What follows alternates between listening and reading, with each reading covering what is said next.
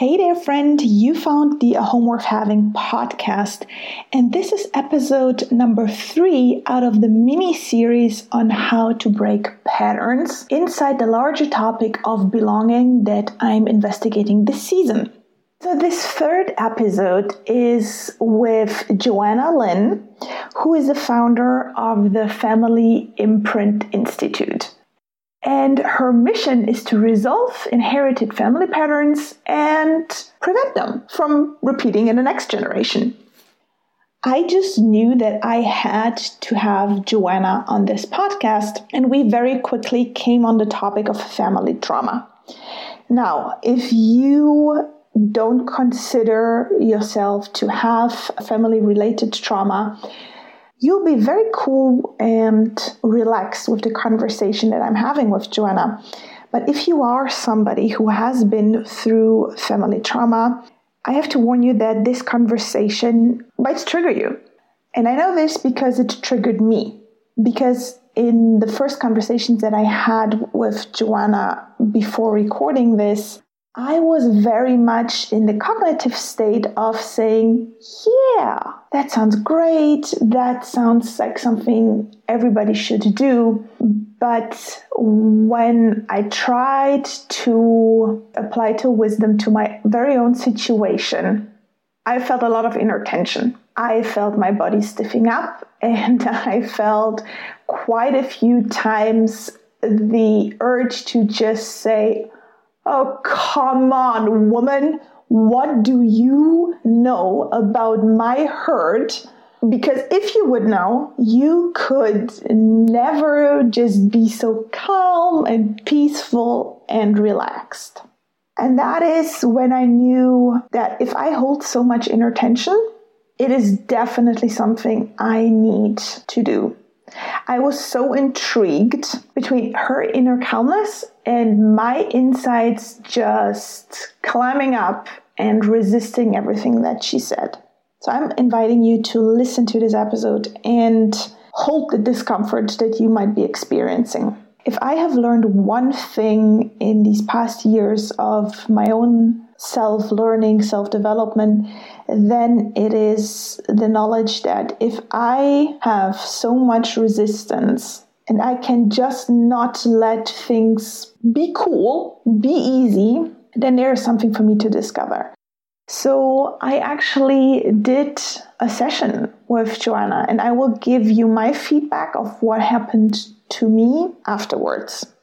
So, what you need to know for this episode is that when I designed the questions for Joanna to answer, I was still very much in that state of disbelief and in a state of being triggered and trying to keep it together. But when we actually recorded the episode, I had already gone through that session with her and I had a much better understanding of what she was talking about, and I could let a lot of her answers just stand as they were and not fight them.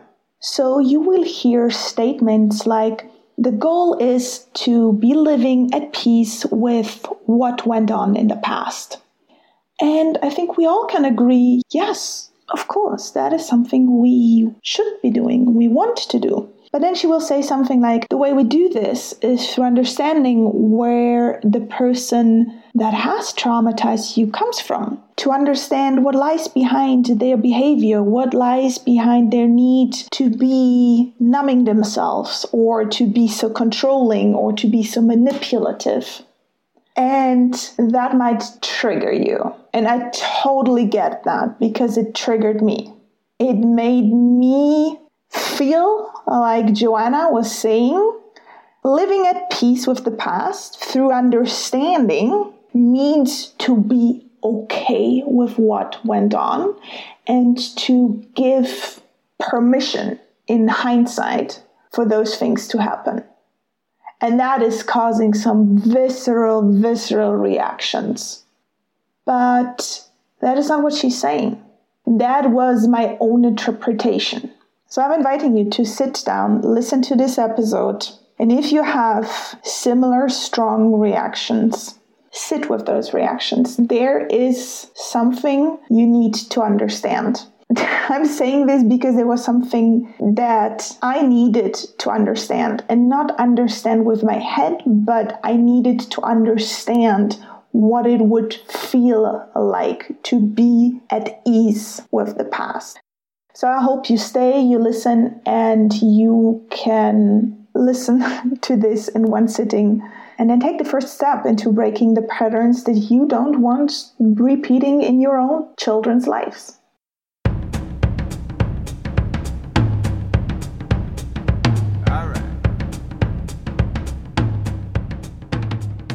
Welcome to the Home Worth Having podcast, my friend. This is the place to learn how to create a home away from home. I am Nick. I am an interior designer, but also a serial expat. And this season, I'm on the quest to find out what belonging means. Why? Well, because psychologists claim belonging is what defines the value of our life, and it helps us cope with life when life gets rough.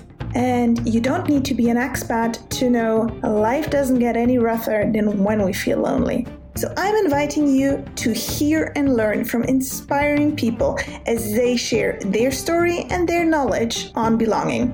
And then you can make a decision on what a home worth having really means to you. Welcome to this week's episode.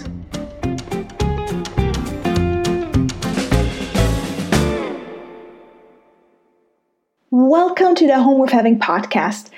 I'm talking today to Joanna Lynn, who is the founder of the Family Imprint Institute. And when I first read what she's doing, I was just, wow, I have to talk to you, Joanna. So, since we had a lot of talks and quite a bit of communication already before we recorded, I know that our conversation is going to be very, very rich, and I'm looking so forward to doing this today with you. Welcome, Joanna. Oh, thank you, Nicole. It's great to be here with you. Joanna, as I said, when I read what you were doing, it reads like this You are resolving inherited family patterns, and your mission is to prevent them from repeating in the next generation. That sounds like, yeah, we all have stuff that we're like, if I can prevent, if I can help it so my kids don't have to go through this, I'll do everything. Can you elaborate a little bit on what it is that you're actually doing? Because that reads great, but it's a little bit vague and it's a little bit hard to understand what it is you're actually doing. Yes, you know, it's very hard to put into words. It's so experiential. And I would have to say that clients don't come into my office saying, okay, I want to unpack my intergenerational issues, you know? It's, it's really, gosh, my marriage is on the rocks. I'm so worried about my teen child. I feel so depressed and I just can't get out of bed most days. It's typically a presenting issue in their day to day that brings them into my office. And my role is to look at are there unresolved family patterns? Are there unresolved issues that may have been carried by mom, dad, or either sets of grandparent to begin to find out how we provide resolution for the client's issues and challenges that are coming up today? Right. And I remember when we talked the last time, you mentioned something that's called epigenetics. And I have to admit, I first had to look it up what that actually means. And it's quite fascinating. So the simple version, or as I understood it with my layman's approach, is that events or experiences can have such a deep impact on a person that the change is not just behavior and limited to that one person, but can even change and alter DNA and that is something that we can then pass on to our kids so they are more sensitive to or they have an affinity for fill in the blanks. Is that what it is? What a great description. Absolutely. So if we give that a, an example, let's say our grandfather is in a war torn country and in a war situation. This trauma, this experience changes the way his DNA expresses, changes us at a very deep level. And this, of course, is what's then carried on to the next generation. And I guess I'd call it the intelligence of our system. the intelligence of the human body that those who come after us are born prepared to deal with what we experienced. Where this might come into a challenge is if we're living in a very safe community and yet we don't know what to do with the hypervigilance in our body or with the anxiety that fires off at the littlest thing. We, of course, are not taught to consider wow, I wonder if I'm carrying what's been left over from my grandfather who had so much trauma, but just shut down and didn't know what to do with what he had gone on in the wartime. And then it becomes a father who's angry and shut down. And, you know, men don't talk about their feelings, this sort of generation. And here we are trying to understand why am I so anxious at a drop of a hat? Why do large groups of people make me feel like I want to jump out of my skin? And so this work is about not just viewing the client as an individual, but as part of a larger system so that we can come to completion with what's been passed on to us in our DNA. Right. That is a lot of information.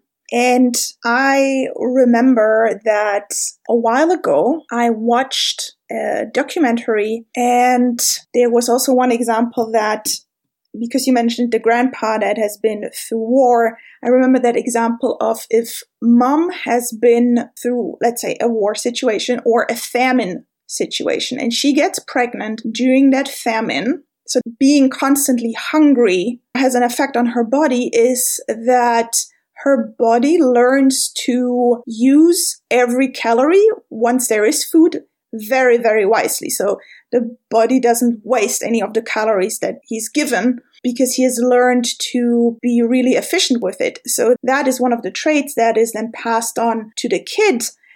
And nature means to do it well in order to protect the next generation to be so prepared for the calorie intake. But if the kid then is being raised in another situation where there's abundance of food that leads to easily being obese or just having easily those kilos too much because your DNA is so prepared to make the most out of every calorie intake.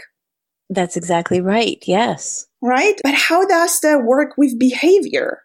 I mean, you could say mom didn't have much food because she lived through this famine. And when there was food, she wasn't, let's say she would stuff her face. Okay. And then that's something I do as a next generation. Well, there are no, in this work, there isn't any, you know, one plus one equals two because we are such individuals. And so that's why with each and every client, I'm taking their three generation genogram to understand their internal language. And so much about what we received from that perspective of attunement with mom, love and attention with mom, that has a lot to do with our relationship with food. So yes, there is this epigenetic component of what happens to mother and grandmother while they're pregnant with us. But there is also the environment of which we're grown, that there could be if we even use a more common example, um, a hundred different clients that come in with depression, and we could actually have a hundred different backgrounds or family understandings of why their expression is going this way. And so it's very personalized, this approach. Okay. And can you maybe narrow down on what a genogram is? Oh, yes. So that looks like your individual map so when I'm working with a client, I'm asking questions about their relationship with their mom. And so I'm building a map of how they hold that relationship with their mom and their dad. And then I'm also including grandparents above that. I'm more interested in instead of tell me about your grandma, what did mom say about her mom? Because that relationship can be so different than how we might have viewed our grandmother. And so we're getting an understanding of where love may have stopped flowing in the family, where there might have been a trauma or the lack of love flowing. So let's say if grandmother lost the baby after your mom was born, it's easy to understand that grandma would have been going through a huge grief giving mom less attunement and love that every little girl would need to thrive. And so when the client says, Oh, my mom is cold and withdrawn, we can easily understand why that might be. It's like we step in to the understanding of the whole family map when we can see three generations inside the genogram. We're able to see the client's situation much more clearly. Yeah. Now that you are explaining it like this, it sounds like something that is easy to understand. But I remember from our very first talk, I don't know how we started about it, but we talked in particular about family trauma. So, family trauma, there is a severeness to it. And when you said, oh, we heal through understanding, something inside me just stiffened up, clammed up. And it's like, what are you saying? We heal through understanding. What does that mean? Because I could not imagine that me all of a sudden understanding why that person that traumatized me or understanding where they come from, how does that make my trauma less traumatic? It felt like you were saying understanding is approving or accepting. And I know from myself and from talks with other people who have been through trauma it is a very, very hard thing to hear because, yeah, accepting is like giving permission in retrospective.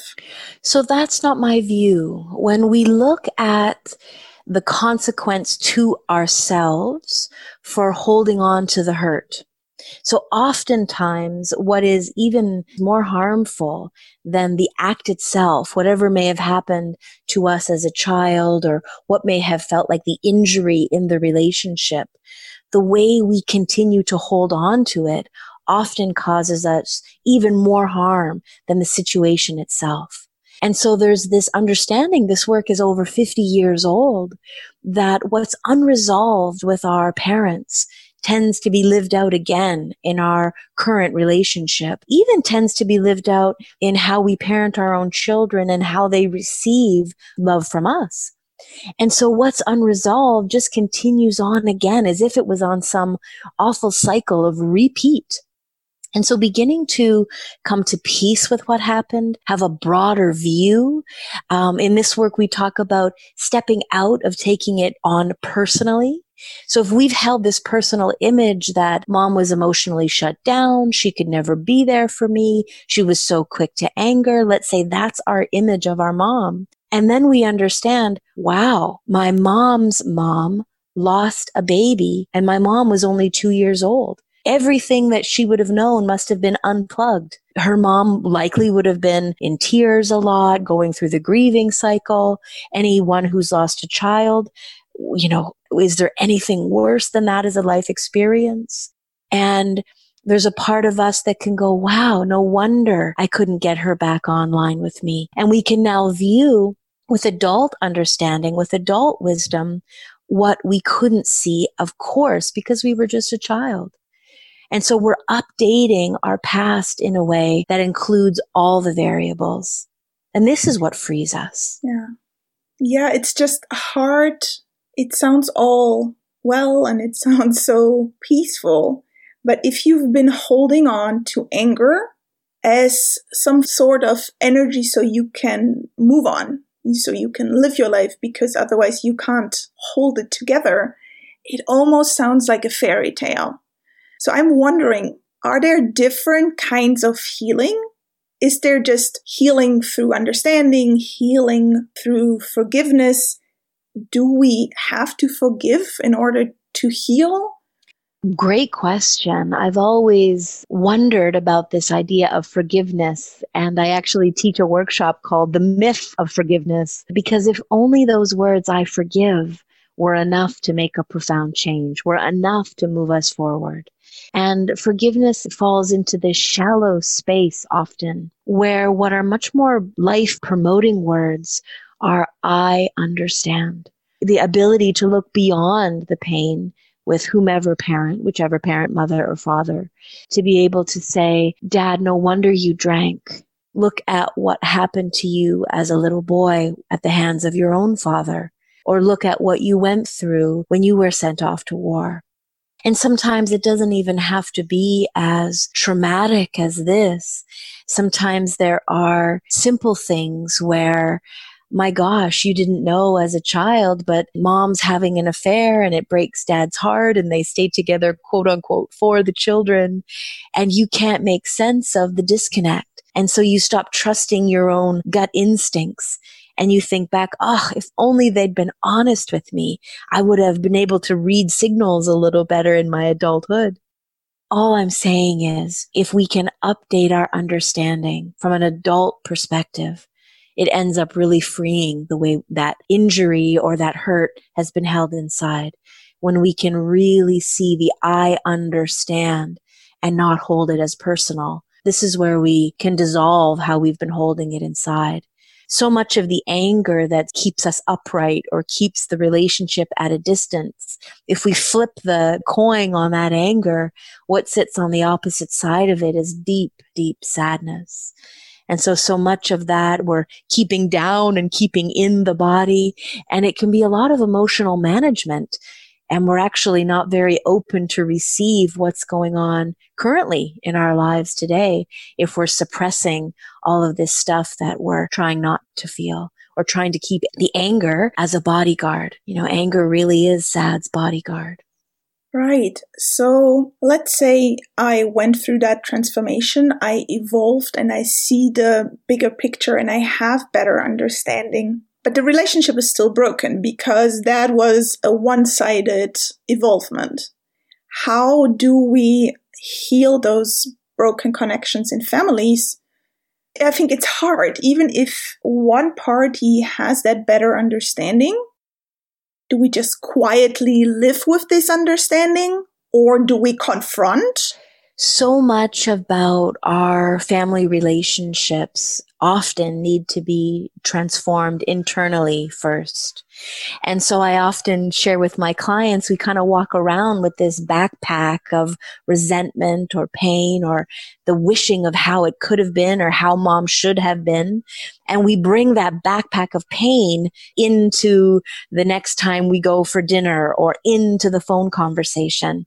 And it's our role to let go of that backpack, to release a lot of those judgments and hurts so that's some internal work first before we show up in the relationship.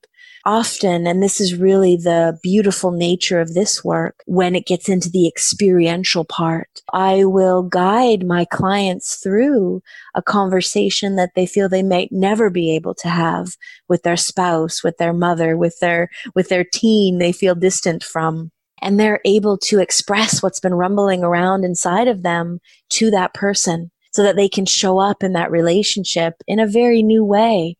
I think when we step into a challenging relationship with a family member to confront, we're both bringing our sides and it really often can go sideways rather quickly. And so the work is internal. The work is for us to do. And then we show up inside that relationship differently when we are ready. Right. I remember having that conversation. I have a very good friend who has been through different trauma, but I mean, you can't compare trauma, but it was intense as well. And she has a very good relationship with her mom. And at some point, I had to ask her, I'm like, look, girlfriend, how come? How can you have this good relationship? It's so hard for me to understand we have so much in common, but that we don't. There we differ so much. And her response to me was, because the person my mother was back then is not the person that she is now. And I was like, oh, that makes sense. So her mother has taken responsibility. There has been a development on her side. Um, and I, I've, yeah, if we wait for our parent to change or to do their inner work, that is the green light for us to move into relationship with them. Sometimes this can put us in a waiting pattern that is lifelong. So this work is not about waiting until your parent changes. This work is about you changing first and recognizing that will change the dynamic. And Nicole, the truth is for many of my clients, they're not prepared to go back into relationship because the experience was very heightened, was very complicated, but it's enough to be able to shift the way they hold that parent. So they're not actively engaged in resentment and anger and hurt, that they might live with the understanding of, okay, my mom was harmed and so she harmed me. Okay. I'm going to leave it there, but I'm not going to live my life feeling, bringing forward that anger, that resentment, that feeling of guardedness. And we live much more peacefully. And we may still not have an active relationship with our parent or those clients that I work with that their parent has already passed on. The work can only be internal. Right. So it's not so much about having that relationship that I might have or not have with my mother include in that relationship with my child.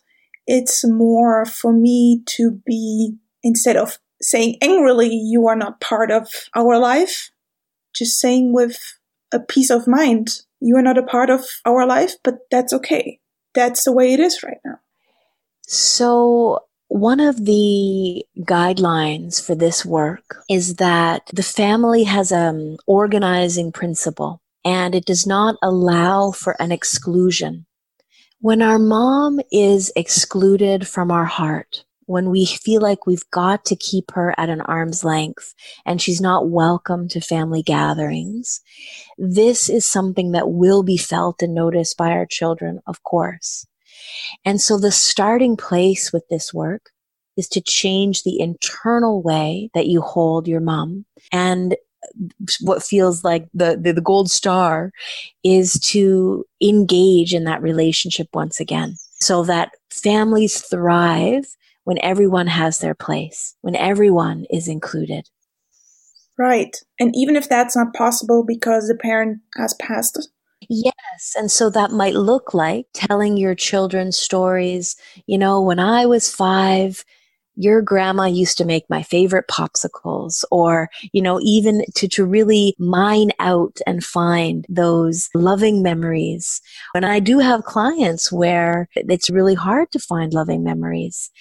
And so there's, there's a storytelling around, you know, I used to really love it when my mom would read me this story, or I used to really love it when my mom and I would just sit outside and watch the rain fall. That there can be something that can be passed along to your children. Right. So is that the way that we actively stop transmitting the generational patterns?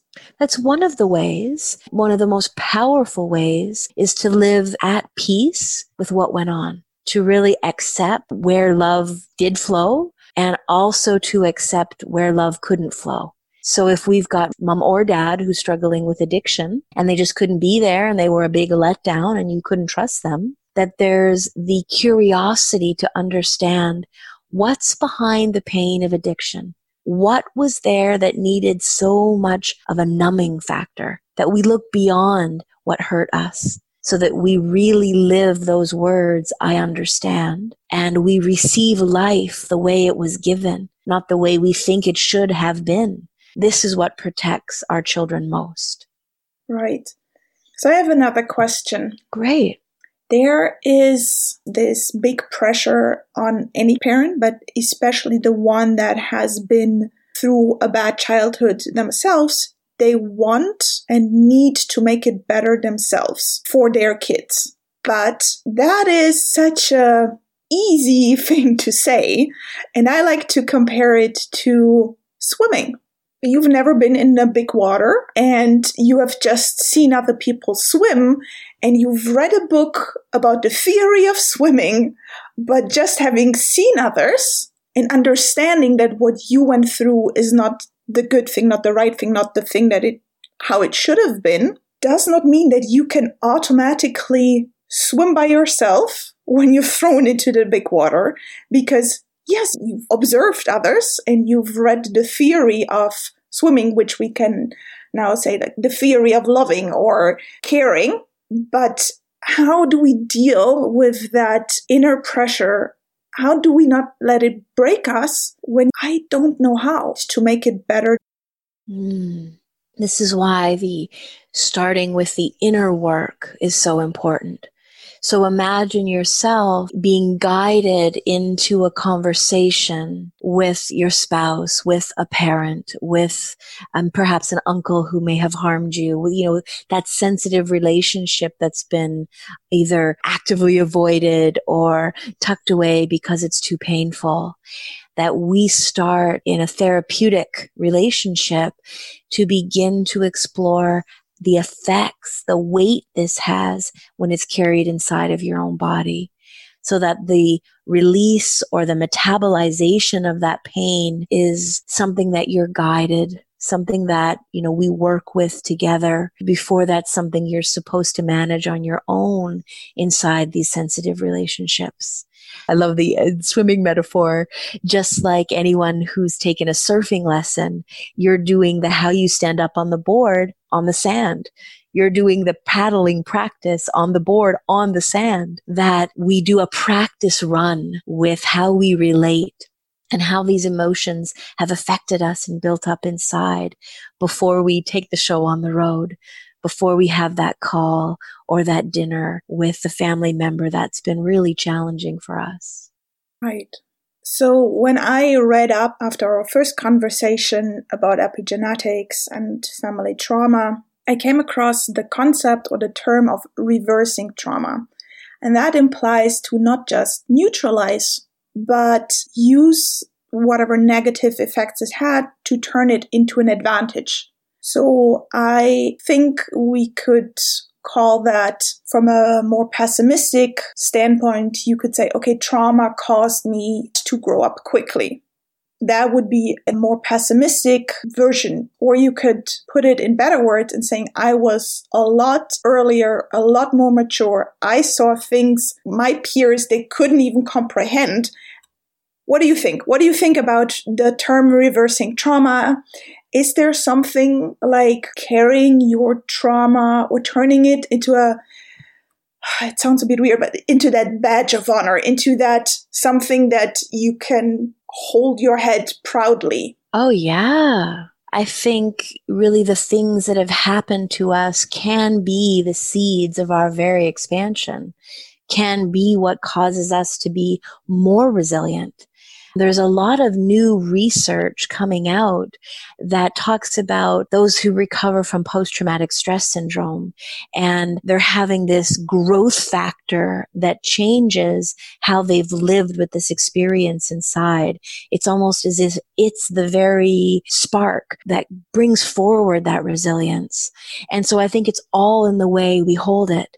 So when I look at my own early life experience being an infant in an incubator, separated from my mom for the first week, and my mom having to go back to work, and I'm in a large daycare setting in the first six weeks of my life likely this is what has me so interested in when we've had early breaks from our mom how this changes the way the different neurons in our brain that hook up, the way we relate, how this affects our attachment, the different attachment stages. Are we securely attached? Are we anxiously attached? So I think had I not had that experience, would I even be as intensely interested in the science behind how this shapes us? And so are police officers drawn to securing the safety of others because they themselves didn't feel safe? You know what I mean? What causes someone to step into certain professions? Is it a case of just as what you're saying? Is it a way that they're using what's happened to them as a growth factor? Right, right. You mentioned the term resilience. How would you refine it? Because I think there's globally, simplistically said, just two versions of that. Some understand it as like an armor, something rigid that you build that protects you. And then there's this other understanding of resilience is you being flexible enough like a rubber band so that even if you get stretched, you can snap back into your original form. How would you define resilience? Well, I sort of see that metaphor of a tree in the wind. So if I'm armored and that big gust comes through and breaks off one of my branches, that is not ideal. And so the ability to be flexible with what life throws at us, the resilience to pick ourselves back up when unexpected things happen is what really allows that sense of I've got this, that we feel resourced and able to draw upon past experiences and bring us forward in a really positive way. So I certainly align resilience with flexibility and with feeling right. resourced. So we're on a Home Worth Having podcast, and my season's topic is belonging. How would you define belonging in regards to your profession and what you do? Sure. So, from the perspective of this work, everyone has the right to belong. That includes those who may have lived a short life, perhaps a baby who passed just weeks after being born, or an aborted child, a child that has been miscarried. Even those who have passed away generations ago belong. Even family members who have gone crazy, who have harmed another person, or have even hurt us, they too belong. So when we look at the whole system, when we look at including everyone in the family, everyone has a right to belong. Right. But for me as an individual, don't I also have the right to put up some boundaries and say, you don't belong into my, in my world? So boundaries, healthy, resilient boundaries are not about keeping another person out. Even someone who's harmed me and my family, they still belong, but I need a boundary. All healthy people need a boundary so that we keep ourselves in so when that troublesome person may do something to trigger us or anything that happens, we have the ability to stay with ourselves. By pushing them out, it ends up being replicated in another way within our lives. So an example of that is let's say we no longer speak to our father who was really authoritarian, who had all these rules and was highly critical. Now we're an adult and we go out into our lives. We've completely pushed our father aside. And it seems no matter what job we end up working in, we have a bully for a boss. So this sort of track of what we've excluded finds a way to replicate in our lives today. So if we push someone out and they don't belong, it finds another way to live out again. Right yeah, it immediately brings me now spiraling my thoughts by where did that exact example, where did I cut somebody out and how did I unconsciously bring him back into my life again through, through that act of cutting out. That is definitely something to think about and to journal about. So how, how do we show belonging to the ones that we love most, especially in regards of wanting to stop certain familiar patterns to relive in their life. Do we talk about it? Do we just hold on to the good memories? How do we make the part that we don't want to belong? How do we include it anyways? So I think a lot of that question also has to do with our own boundary because I think a lot of people can show belonging. And again, this is very unconscious. This feeling of who do you need me to be in this family or in this friendship or in this marriage so that it, it keeps going okay. So this sort of like not rocking the boat idea. So perhaps we don't bring up a topic we know the rest of the family might find extreme or our family members are talking about something political or, or, something that's going on in the news right now. And perhaps we keep our true view silent in order to fit in. Maybe we're saying yes to helping someone or, or attending something, even though in our body we know it's very clear we don't want to. You know, many families find belonging by gossiping about the cousin in distress, or these are quote unquote safe topics that help us to feel like we belong to a unit that thinks the same way. And one of the strongest ways to belong is the actual recognition that, you know what? I'm your daughter. I belong. I'm your sister. I belong. There isn't anything I need to do in order to secure my belonging. This is what keeps us really healthy within ourselves and aware that this is my space. and we're not we're not leaving who we are who we think the other person wants us to be to to turn ourselves into a pretzel in order to belong so what gets you excited in regards to your subject and the future Mm, there's really so much to be excited about. This whole emerging science of epigenetics is really taking off. There's one pediatrician in the US, uh, Dr. Nadine Burke, who is a pediatrician actually, and is bringing the ACEs score, which that stands for Adverse Childhood Experiences, how our early life experiences, how we were parented, ends up affecting our health 30, 40 years later. And so it's so interesting to see where this work is finding its way into medicine, into education.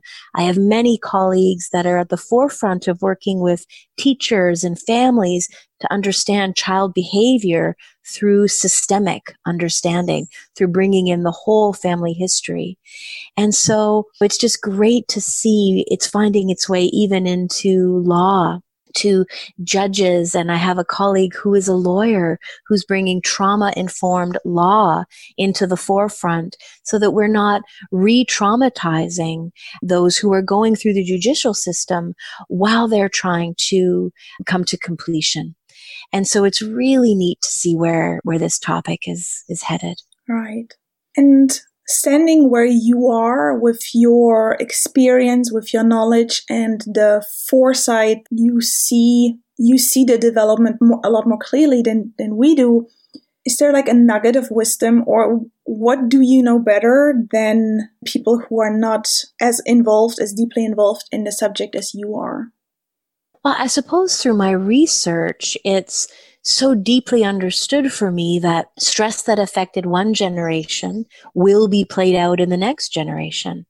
And so we might observe people having a real challenge with their lives or really difficult relationships. And what we're actually seeing is the imprint of their early experience or something that's gone on within their family experience. So for me, when I look out at the world, I've got a much more compassionate lens of understanding than I did before coming into this work. Right.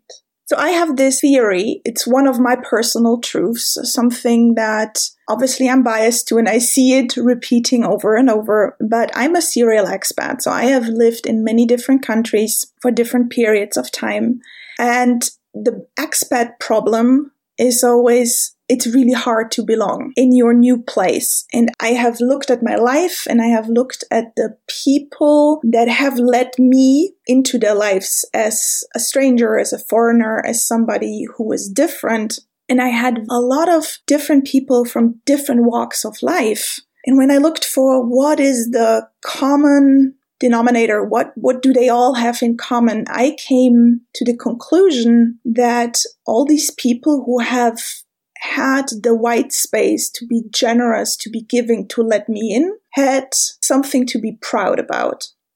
And we need to make the difference between being proud and acting prideful. A lot of people get confused with those. So I think it's almost like they have this I can let you in because even if you should mess something up, you can't touch me. I will always have this one thing and it will not affect me. So they have this generosity and this kindness inside. So I was wondering what makes you proud of yourself? Or when do you know that you did a job well done? What a beautiful question. I love this concept of people feeling so full that they have more to give, that, you know, they have, uh, um, so much to share that let's build a larger table, you know, to welcome more people in. That's that's so beautiful. I think for me, I feel uh, proud of myself or the, the day feels really good if I'm sharing this work in sort of a workshop or maybe a retreat where we've, we've left the stressors of our day to day and people arrive, you know, you, you, can see the stress on their face or they're uncertain of uh, what's exactly going to go on here. Um, it's almost as if their eyes reveal uh, the weight of the world that they're carrying, you know and then we share this day together or, or this weekend together. And there's a lightness to them after they've engaged with this work after they've have a different understanding of how they've held their family inside more connected to themselves. We arrive as strangers but we're now so interconnected in the group and so there's this big spiritual idea that goes around that, you know, we're all one, this, this very airy fairy out there idea. And yet in these experiences, that concept feels so tangible. And then it, it feels very expansive and life promoting for me as the person who's facilitating this experience. So I would have to say I feel most alive at that time. Right. No, that's beautiful. So, Joanna, what do you do when things become too much and when you feel uncertain? Well, we've all had our trial with that since this you know, this quarantine time has begun. We've all been sort of put into that space. And I would say for me, because I have such an active, busy mind, the first step is to to quiet my mind. And I've studied a lot over the last couple years breath work uh, conscious connected breath work slows the mind down, but it allows me to listen more clearly to my body. And I always feel most relaxed and calm in nature. So if I can get that time out to just surround myself with trees or get by a lake or the, preferably the ocean to sit with what's really important to me about this issue or what's really triggering me. What am I making this about? Um, so that I can I do the this type of work I do with my clients with myself. You know, what's the root of this? What's what's behind this? And then I consider what the next best step is to reduce the overwhelm, to step aside from the stress so that I can get out of that loop as quickly as possible. That's what I have found has helped me best. Right. And when it comes to imagining your ideal future and concerning your subject, what would you wish for your field of study? What would you wish to happen? And is there maybe something that each and every one of us can do to help propel this forward? Mm, I love that question because I think it excites me so much to see what used to really be only in some circles that would understand has now become more mainstream, as I was sharing before, in, in law and in education and in medicine. And so, if any of your listeners have been sparked by this conversation, uh, one of my most influential teachers wrote a fabulous book called It Didn't Start With You written by Mark Wolynn. And so that's a way to self educate. There's lots of case studies and different exercises you can do at home uh, with your own family experience. For me, I'd like to continue teaching clinicians and naturopaths and therapists about this work so that it can reach more people than, than I can personally see in my own office to really see it go forward and influence more lives. Right, that is beautiful. I will definitely link that up in the show notes so people can find it easily. And then my very last question I named my business very, very intentionally a home worth having. And I am an interior designer and it is very visual and it is in certain extents very, the industry can be very shallow. So there's this whole idea in one business name, a home worth having um, what makes your home a home worth having?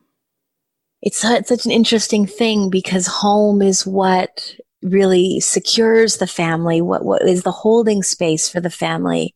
And so for me it goes much more beyond uh, just the textiles or the shape of the couch you know? And so i would have to say it's a space to be in the sun you know, even in the winter, I live in Canada and the winters here are so awful for me. And so even if I can grab a book and sit in the sun in a window where the sun just streams through, and I love a home that has natural touches and the wood tones. I also really love a home that's got open space. So we converted the typical dining room and this is the yoga space. It's just really an empty room, space for movement. Um, and I don't think a home for me would be complete without, uh, you know, that big soaker tub and this lovely bathroom space that I, just, you know, really to promote self care. And I was lucky enough, our home has like a skylight just above the bathtub. So some nights you can see the moon and the stars. And I think from an aesthetic perspective, those are the things. But most importantly is the harmony of the family and so can you feel that in the space of the home? Whether that's, um, you know how some homes you can come into, they feel a bit sterile or you can almost feel the tension. And, you know, this, this sense of harmony, it's, it's very intangible. Uh, and yet that's something that is really top of mind when you ask that question. Right. Well, Joanna, so this wasn't my last question because I realized I have one more. What is the one question you wish people would ask? Is there something? Is there something that I forgot to ask you? Oh no, I think just if the average person would ask, you know, what does the relationship with my parents have to do with my own relationship? Or what does that have to do with my health? Because I think that's such a beautiful question that opens up to all the things we've been talking about, that we are not taught to consider the relationship with the two people that brought us life has such a huge influence on how much life force we let in, what painful patterns we might replicate in our relationships, or how our health can go on in a good way or a compromised way. So much of that has to do with where we receive this gift of life. And I think that would be such a great question if maybe if we would uh, have dinner parties and that's the question that was asked instead of how's the weather been the last week, you go into a little more deep conversation. Yeah, absolutely. Joanna, I want to thank you. You have been uh, so open. You have been so willing to share and so patient with me and my, me being so torn between two sides. I want to thank you. You've shown up the way you have, you have done. And well, thank you. How can people work with you? Because we did that one on one session, but I know that you offer different options. So I can imagine that a lot of people are now very intrigued to find out more. And I definitely want to lead them to you because there is so much to discover beyond the conceptual idea of breaking family patterns. Well, thank you for that, Nicole. Um, those who'd like to learn more can certainly visit my website, which is www joannalynn.ca. I do offer group trainings. Uh, they are six weeks online, and it's usually an international group. And we end up talking about all kinds of different topics our health, our relationship with money, our money blueprint, and um, how our family history impacts us. And so they're experiential deep dives into these topics. And then some people prefer to work one on one. And so we do that online in a virtual office, and it's just like we're together and we can move into your personal questions all about family. Right. Yeah, I definitely I promised my listeners that I will give them a view of how I experienced the um, the one-on-one work we we did and what that has moved inside me because it definitely has moved, which is yeah, as I said earlier, has brought me to the insecurity of how to do now this interview. It would have almost, it would definitely been if easier if there would have been a before and an after talk. But um, yeah, so I want to thank you. Thank you so much for having been here and having been so available and so open. Oh, my pleasure. So this was it, my friend. This was my episode with Joanna Lynn from the Family Imprint Institute. What's your verdict? I have to honestly say that I'm almost regretting not having done this episode in two episodes, as in have one before and then one episode after my session with Joanna. Because I can remember feeling that inner tension of wanting to feel inner peace and having a cognitive idea of what that would be like but listening to her, feeling triggered in many different ways, I could not imagine what it would be to actually feel this inner ease. Let me tell you what happened during my session. The way this works is you are having a conversation with Joanna and she asks some very precise questions. And for 90 minutes, it was me giving her my story, the story of my family as far as I knew. And then in the end, it was Joanna who was retelling, who was echoing the story that I just had told her about my family.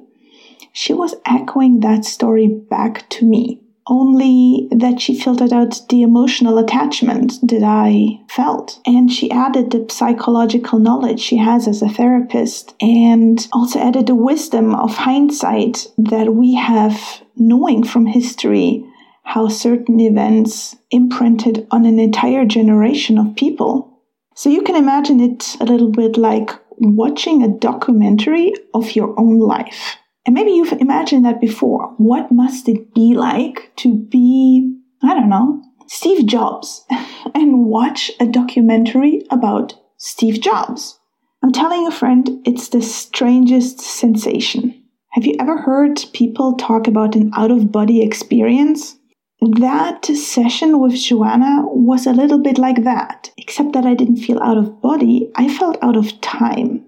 I felt very much rooted in my body while she was telling back my story. I was feeling how my body stiffened and how I clenched my jaw and how I thought, yes, I wanted so many times to interrupt her. And that story that she was echoing back, the emotional component was, was missing and I was, I wanted to interrupt her and I wanted to say, wait, but no, but wait. But I didn't. So I was in my body, I was feeling it all. And at the same time, I was in my head and I was enjoying this travel out of time, getting an impression of what it must have been like to grow up the way my parents did, to grow up the way my grandparents did, to get a glimpse of how my great grandparents must have been in order to have raised such people. And in the end, I'm not gonna lie, in the end, it's physically and mentally exhausting. And it's like, imagine you're going grocery shopping and you're buying an entire week's worth of groceries. And as you unload the car, you realize you've got too many bags. But at the same time, you're a little bit too lazy to go twice from the parking to your house. So you grab all the bags and you walk home, and those bags are really heavy and they cut into your hands. By the time you get home and you finally get to drop those bags, you look at your hands and they are swollen. There is those swollen red parts. There's those white parts where the plastic bags cut into your flesh. And as you drop those bags, you can feel instant relief of the weight, but all the little muscles in your hands, they're still so sore and you can't manage to straighten up your fingers because you've been holding on to those bags for so long and it takes time to recover. I felt like that after the session with Joanna. When it was over, I told her I think there's a lot I need to journal about. And she said, Don't, don't do it. Just sit with it. And that's what I did. And part of that experience with Joanna is also that she gives you a recording of a conversation that you might have with those people that you have had such a strained relationship for so long. And it's a very adult conversation, a conversation that I could not imagine myself to have in that moment. Not from my part, not from the other party, but as part of the experience you keep listening to this conversation over and over and you keep practicing of what resolution might sound like without accusations, without shaming, without without the heavy baggage. So my conclusion is this, my friend. You know how they say, stop judging yourself so you can stop judging other people? It's the same with compassion, just the other way around. Start to try and have compassion for the others so you can find compassion for yourself. Because having compassion for people that might have hurt you does not mean that you have less compassion for yourself or that you are allowing in hindsight to happen what had happened. It's really just about giving yourself space and doing it in a very graceful way. Yeah, so I can honestly say I have never experienced a therapeutic conversation that has moved so much in so little time in me. And if you felt touched by this episode, or if that episode triggered you, I think especially if it triggered you, dive in and see if that might not be exactly the thing that you are looking for. So, funnily enough, I just heard last week another episode by James Wetmore with a shaman woman. And in the black community, it's called ancestral healing. And Joanna's offer is very much it's very much the same. It's just I guess a white person's approach of keeping it all more in the science and more within another culture. And that's okay that is where I felt at home. That's where I felt safe. That's where I felt held. So if you found value in this, if you like this episode, please consider sharing or just swipe in your podcast app of preference and give it a five star review. You don't have to write anything, but those stars, they not only make my day, they help being found and they will help the person that needs to hear this to find this content. So I'm inviting you to check out Joanna, I keep saying that wrong, Joanna Lynn's website, which is the Family Imprint Institute. And you can find her on Facebook and on Instagram. So share the love. And I talk to you again next week. Au revoir.